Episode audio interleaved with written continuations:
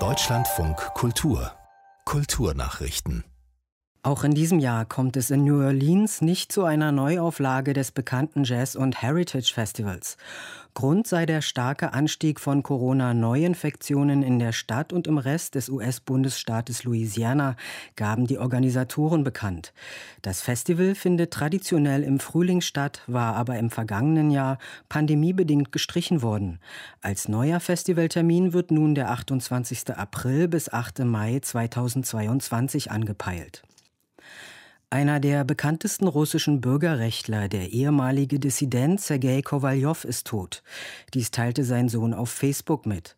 Kowaljow wurde 91 Jahre alt.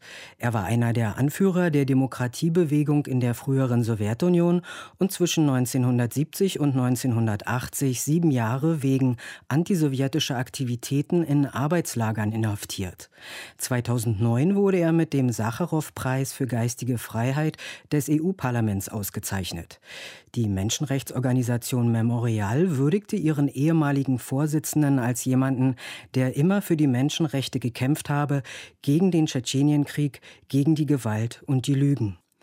Die beiden bischöflichen Prüfer, die Papst Franziskus im Juni in das Erzbistum Köln geschickt hatte, haben ihren Bericht an das Kirchenoberhaupt fertiggestellt. Das teilte eine Sprecherin des Rotterdamer Bischofs Hans van den Hende mit. Wann dieses Votum abgegeben wurde, sagte sie nicht. Sie äußerte sich auch nicht zu den Inhalten und verwies darauf, dass der Vatikan für die weitere Kommunikation verantwortlich sei. Sie galt einst als Kinderstar und eine der letzten verbliebenen Legenden aus der Ära der großen Hollywood-Filmstudios in den 1930er und 40er Jahren. Nun ist Jane Withers tot. Wie ihre Tochter mitteilte, starb ihre Mutter bereits am Samstag. Geboren wurde Withers im April 1926 in Atlanta.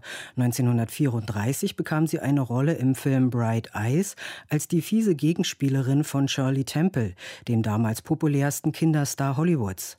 Kritiker fanden, dass Withers Temple die Schau stahl und Kinder schrieben Fanbriefe, in denen sie Lob für ihre Gemeinheiten an Shirley bekam, weil diese so perfekt war.